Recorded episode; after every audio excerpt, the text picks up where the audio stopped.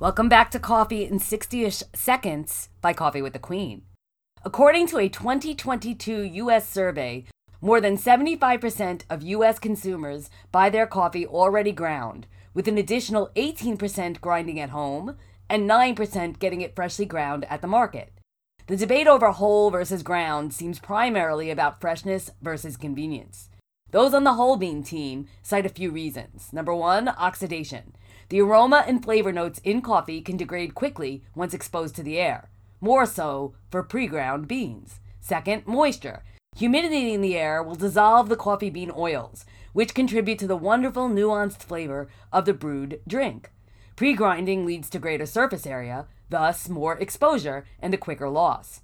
Next, CO2 content, which helps transfer oils into the brewed cup. Ground coffee, if left to sit, has more potential for this loss. The last reason is brewer control.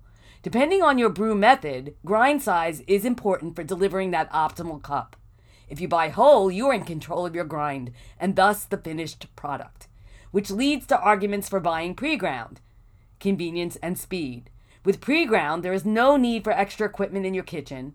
The user can buy the proper grind size for their brew method without having to do any more research or take the time to grind before they brew. As a last thought, I remind you that a huge component to the freshness of your cup is storage. Whether ground or whole, make sure to store your coffee in a dark, airtight container to extend freshness and decrease the likelihood of contamination.